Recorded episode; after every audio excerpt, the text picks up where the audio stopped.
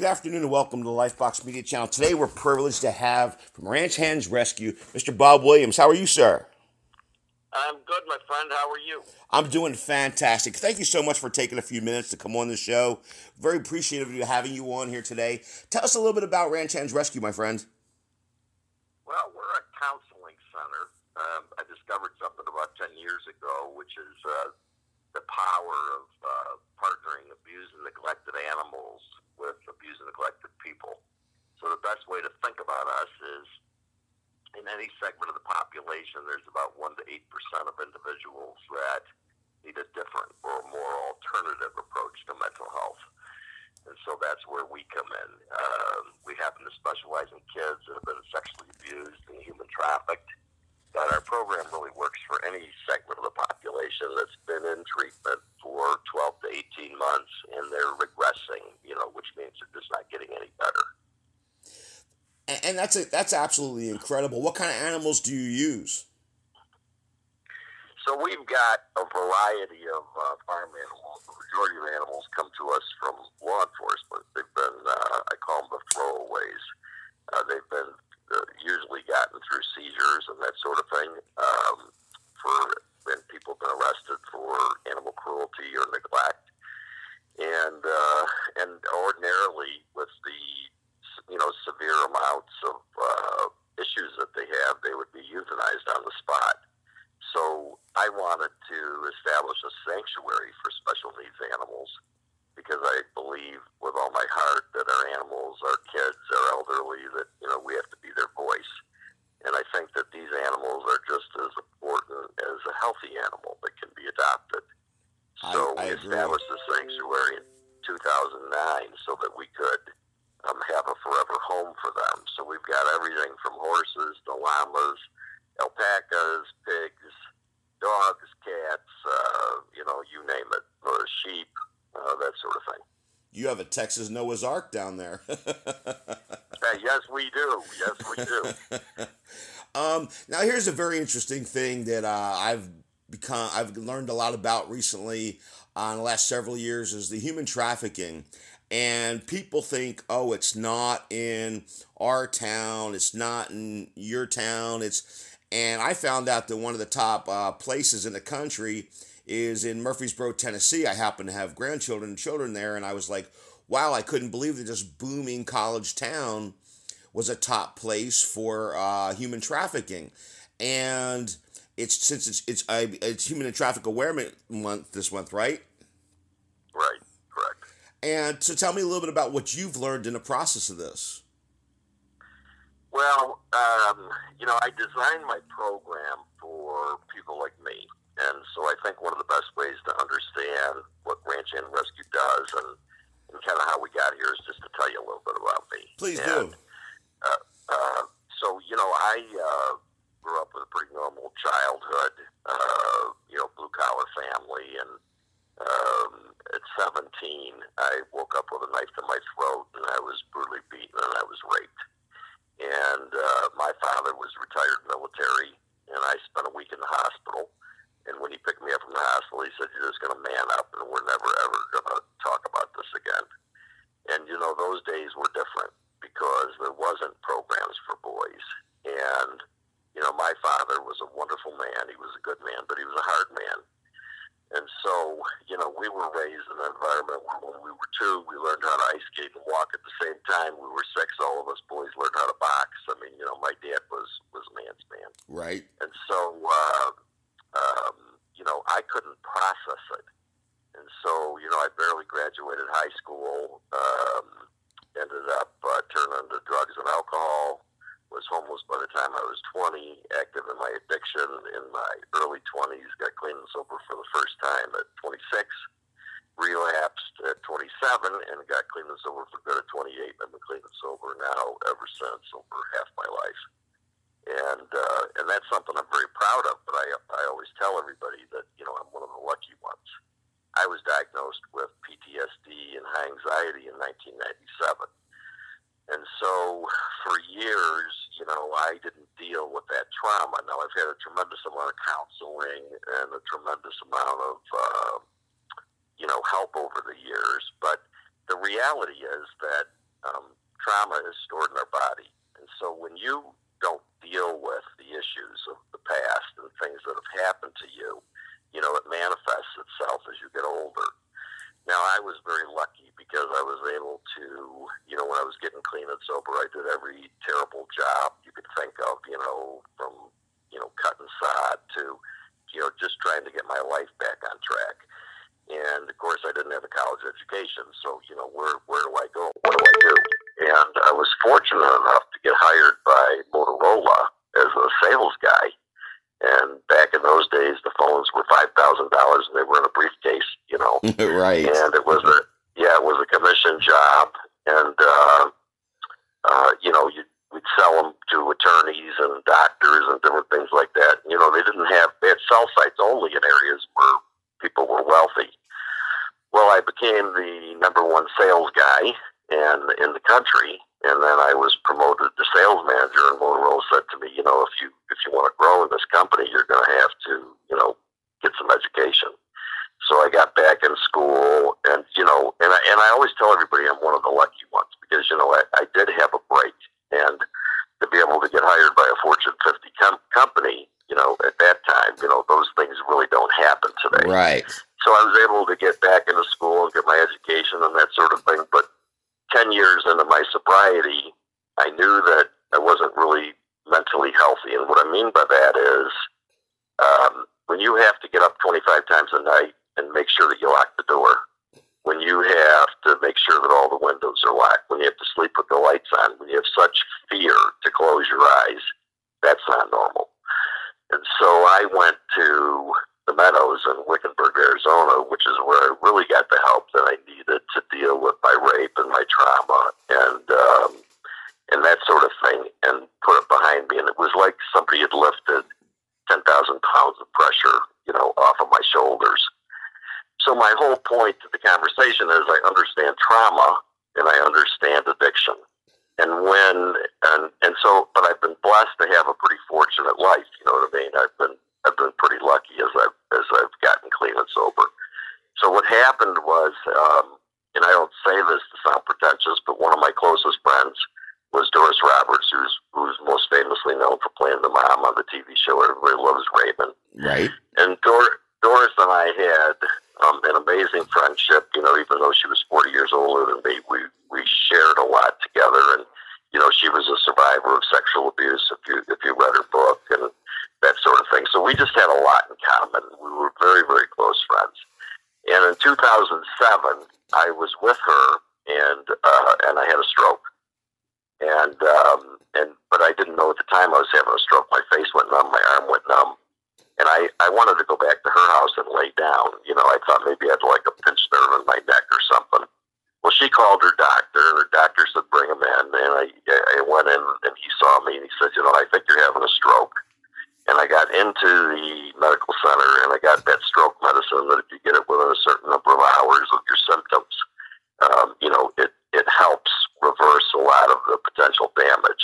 So she literally saved my life because wow. it could have been very, very bad. Yeah. And so um, at that time, you know, I decided that I was going to retire from Motorola. I was blessed to have made some money and, you know, had a good career and I wanted to do something I, I loved, but I didn't know what I wanted to do. And so I, I started saving animals by accident. And and by the way, Motorola was very good to me and, and very understanding. And you know, here they'd given me my start, and so I wanted to make sure that you know all the people that I worked with and everybody was good with me leaving. But they certainly understood. What was interesting was the first thing that the neurosurgeon said to me was, you know, what's your history of drug and alcohol abuse? because they saw it on my brain. And so um, I started saving animals by accident. and I knew that there was something there, but I didn't know exactly what it was. And so I did a lot of research. And there's a tremendous amount of data about the power of horses in mental health therapy.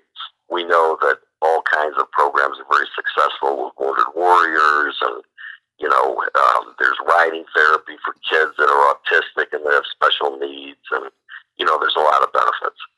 But what nobody ever looked at was the data around the power of abused and neglected animals in mental health therapy. And so, you know, I would go to the neurosurgeon and the heart doctor, and they would say, you know, what's happening to you? You know, you're like a different person because I've always been a little high strung. And uh, and I'd say, I don't know. You know, it's like they're, they're, these animals are having this impact on me. And uh, and we had a sheriff here in Denton County, Benny Parkey, who taught me. He's passed away now, but he taught me everything I needed to know about animal cruelty and those kinds of things. And that's why I wanted to work primarily with law enforcement to, you know, deal with those types of, of issues and take the animals that ordinarily would be euthanized. Because most rescue groups don't want to take them because they're, the cost is so high, you know what I mean, to rehabilitate them and to maintain them. And I know I'm get going around about here and answering your question, but hopefully I'll tie it up for you real quickly. No problem. So, no problem. Uh, this, this, this is my show. We, we, we it's your story. well, you're kind, very kind. by the way, this is a big honor for me, so I, I appreciate you having me on. It's a privilege, sir. And, it's a privilege. Uh, Thank you. And what happened was, um, you know, I, I found a, a, a counselor who helped me design a program, and and everybody said, you know, it's not going to work. You got to have healthy animals. There's just there's nothing to this. And I basically begged and pleaded with everybody, and uh, I finally got a counselor to come in with some clients that she was working with, who she was doing work with healthy horses and sexually abused kids, and. Uh, and she said to me, you know, I think there's really something here. You know, I seem to be able to get to the root of the trauma quicker. And so we thought, okay, let's design a, pro- a program.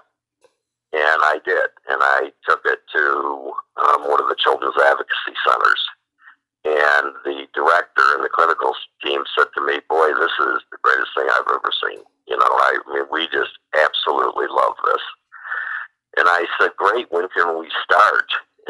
The director looked at me and said, no, no, no, you, you know, I just think this is a great program for the community. But you know, we have 21 counselors here. You know, we don't really need you. We we do everything in house. And I just I just looked at him and said, you know, what can you save every child? And he looked back at me and he said, no. And I said, well, then where did they go? And he said, you know what, you're onto something. And so that was the start of our first pilot program and test program in 2010 and of course, it was a huge success and directed towards those kids, again, that needed a different or more alternative approach to mental health. We know that some kids, some people will, will, won't tell an adult something in this traditional office environment, but they will tell an animal. And so it's pretty fascinating how it works. And when I started Hands Rescue, I wanted to fill a void. I never wanted to take away from any of the wonderful work that the Children's Advocacy Centers did, or CASA, or any of our veterans organizations, or you know people that work with battered women. I simply wanted to fill a void for people that needed a different approach to mental health. When kids, especially, are regressing, they um, we start to see all kinds of additional symptoms. So we see eating disorders we have probably 14 kids in our program right now that are self mutilating. You know, that means they're cutting themselves, their hands, their arms, their face. Right. Um, you know, you see extreme depression, anger, you know, all kinds of additional symptoms. So our program has to um, be able to not only do our animal therapy and equine therapy program, but it, we also do EMDR and CPT and all every modality that you can think of, sand therapy and play therapy. We kind of, you know, throw the kitchen sink at this in an attempt to get to the root of the trauma so that we can teach these individuals how to uh, deal with their trauma in a in a healthy way and how to deal with their triggers that are going to happen because the trauma is never going to go away. But we can give them the tools that they need to have a happy and fulfilled life as these triggers, you know, expand over as they get older. And so um, we started getting human trafficking victims in a couple of years ago, and the youngest human trafficking victim that we had in our program was six years old. God. And so, um, you know, one day I got a phone call and um, I was asked to be part of a coalition that they were forming in Texas to, you know, address the issues of human trafficking. And I would go to these meetings and and listen, and I was learning a lot. And you know, one day I just innocently raised my hand and said, "Do you mind if I ask a question?" And you know, there was law enforcement in there, and Homeland Security, and judges, and all kinds of different people talking about you know this issue. And I said, um, you know, is there is there a problem with boys? You know, every we're talking about girls and women here, and I get the seriousness of it, but I'm just wondering, is there a problem with boys and young men? And uh, Judge McCary said, um, you know, it's the single biggest problem in the country today, and it's not really being addressed. And so, again, you know, being the type of an individual that wants to fill a void, I started to do research on it, and um, and I was shocked at the complete lack of data uh, across the country, and I was also surprised that wasn't any place for boys to go. And it, it just took me back to those years, many years ago, when I was raped and there wasn't programs for boys. You know what I mean? If I could have got the help that I needed back then, I, I don't think I would have wandered aimlessly for years. You know, and when you're deep into your addiction, you know, you for me, I didn't care what happened to me. I didn't want to even be alive. So I just existed. And I think that, um, you know, when you have such pain and such trauma, it's, it, you can't, you don't see any hope. And so the most important thing that we have to give people is hope that, you know, we can help them. And then I got a call. So I started researching this. I started to say, okay, you know, we've got human trafficking victims in our program. So, you know, w- w- why don't I look at Then I got a phone call maybe 10 or 11 months ago from the governor's office here in Texas. And they said Governor Abbott is putting together a task force to develop a strategy around boys and young men being human trafficked in Texas. And would you like to be a part of it?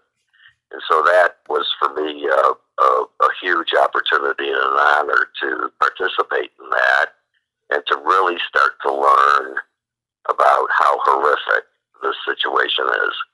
And and in my you know quest for learning, I realized that it is a significant problem, and so we committed as an organization to open the first ever safe house for young men 17 to 24 uh, in the country, and we hope to open that by June of this year.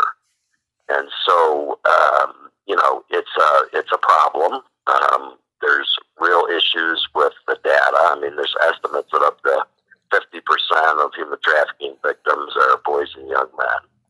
But there's also a tremendous amount of myth. You know, uh, there's a complete lack of training uh, for what law enforcement and first responders should look for because you know the myths are that boys are strong and that right. they can get away, and you know that's not the case. But you know, you bring up something that is very um, troubling, and it is the fact that no one, not not many people, look at the idea that young boys or young men or young teens are taken for trafficking or or raped or sexually abused people and, and it's not to knock anything about the fact of you know the little belittle the women part of it because that's horrible but but there's some training there. There's some training there and there's some things to look for as you just said. And there's not almost any for you know the other group. Excuse me.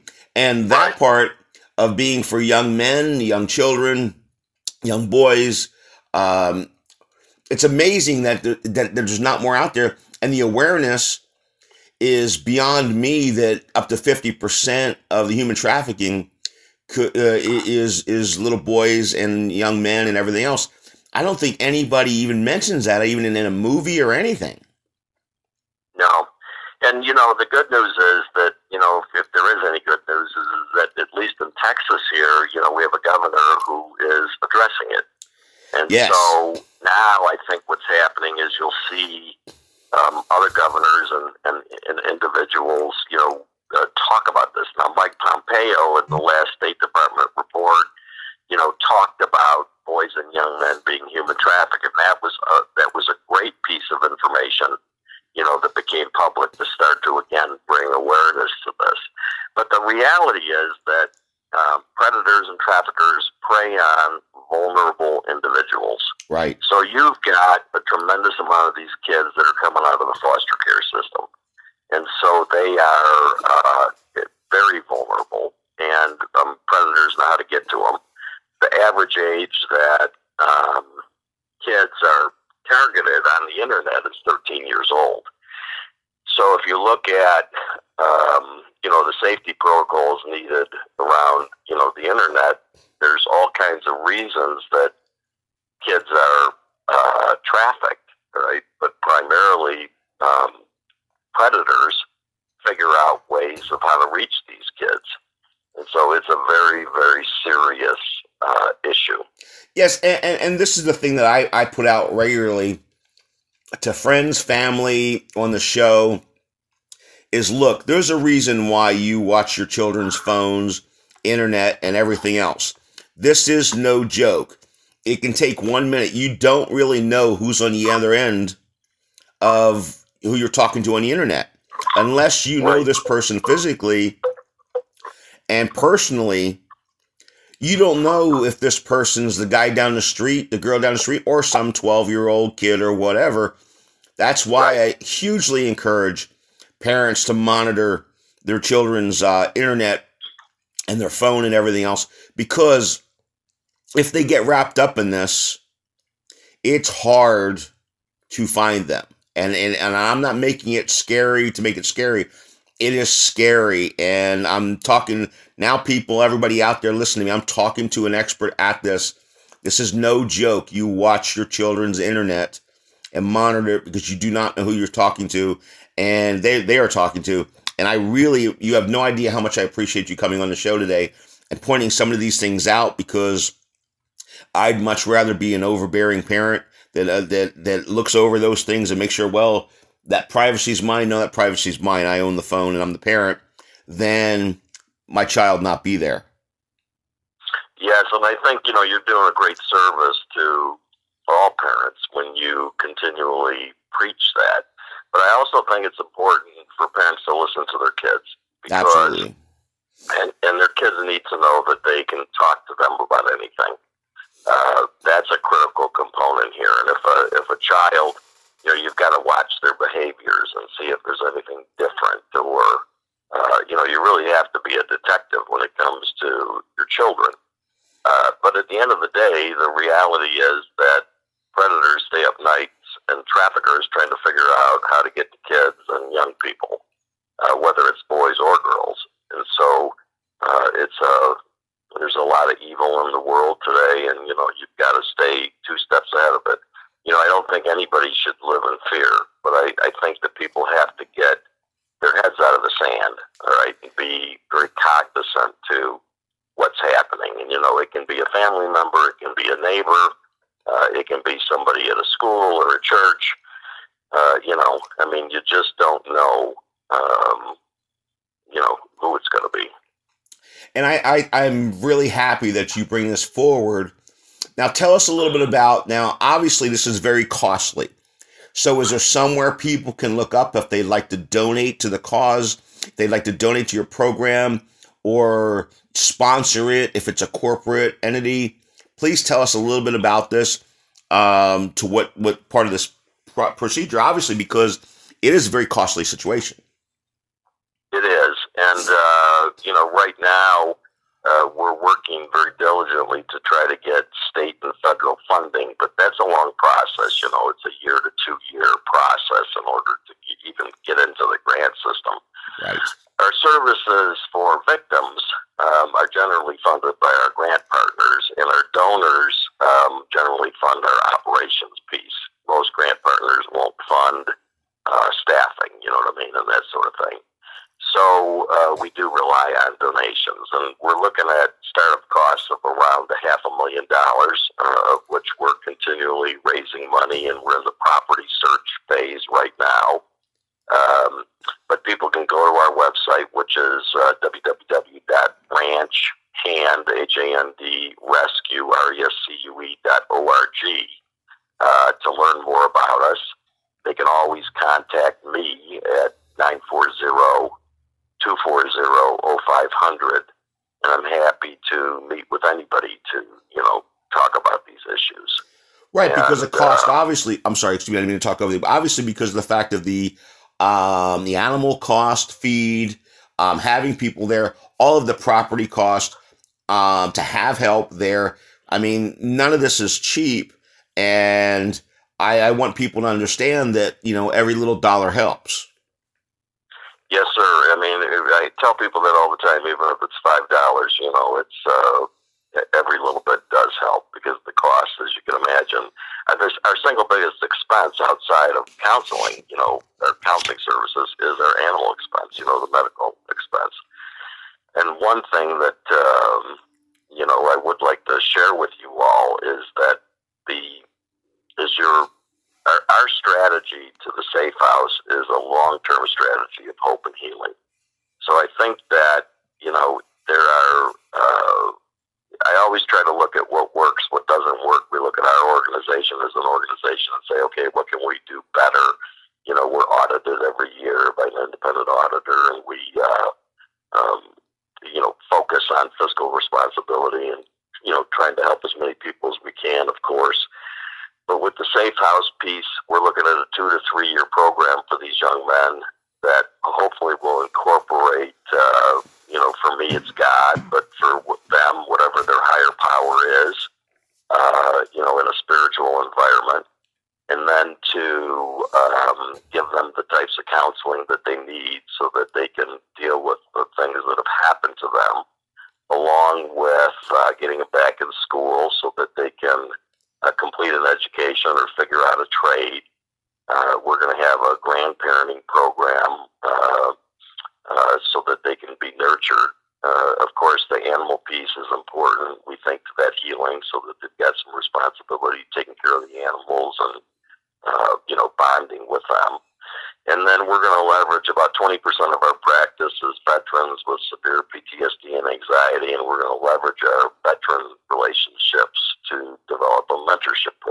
so that um, we can give these kids some role models and um, and have some uh, you know words of wisdom from people who have been down certain paths and dealt with certain things. And uh, so I think we've got you know hopefully the factors, all the factors figured out, and and the recipe for success. And the and the real issue is going to be whether or not we can deal with that trauma because these kids are you know, constantly at risk of being re-trafficked. And if you look at women, the average woman is in a safe house six to eight times, uh, you know, prior to either uh, getting healthy or, you know, the suicide rate's very high amongst that group, um, or it's jail. So the reality is that, you know, we are facing an uphill battle, but we're ready for it. And I think that, you know, God brings people together for a reason. So hopefully, all of us can work together to you know help stop this problem. Amen to that, my friend. Now you are a uh, nonprofit organization, a five hundred oh one three c, right?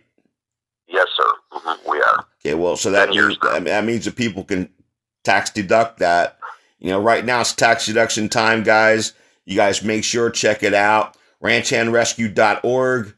Uh, we've had the pleasure of having Mr. Bob Williams on today. We really, really appreciate it. We hope to have you back on again, sir. And um, now you're in uh, Denton, Texas? Correct. Right outside Correct. of and Dallas, I, I, Texas. Right, right, just north of Dallas and right smack dab in the middle of the Metroplex. And, and I want to thank you, sir, for, for having, for your kindness and for you know, having me on. It's a it's a big honor for me, as I mentioned, and I'm I'm grateful that you're helping to spread the word here. Uh, we hope to have you. Normally, we have a lot of entertainers on and everything else. And I said, you know what? This is something that um, you, you, give your huge shout out to your publicist Barry because of the fact that he was like, uh, Char, look, if you, you know, this is a great situation. I think you could have it on. And I was like, absolutely. I was all on board. So please, I hope to have you on again, maybe in spring to catch up and see how you're going. And if you have anything else coming up, you let us know, and we'd be more than glad to share it. This is Bob Williams right now, ranchhandrescue.org. You guys go help him out over there, live on the Lifebox Media channel right now. Thank you so much, sir, for showing up, and we will make sure to share all your information out on all our platforms. Thank you. God bless. God bless you, sir. Thank you. Have a great day.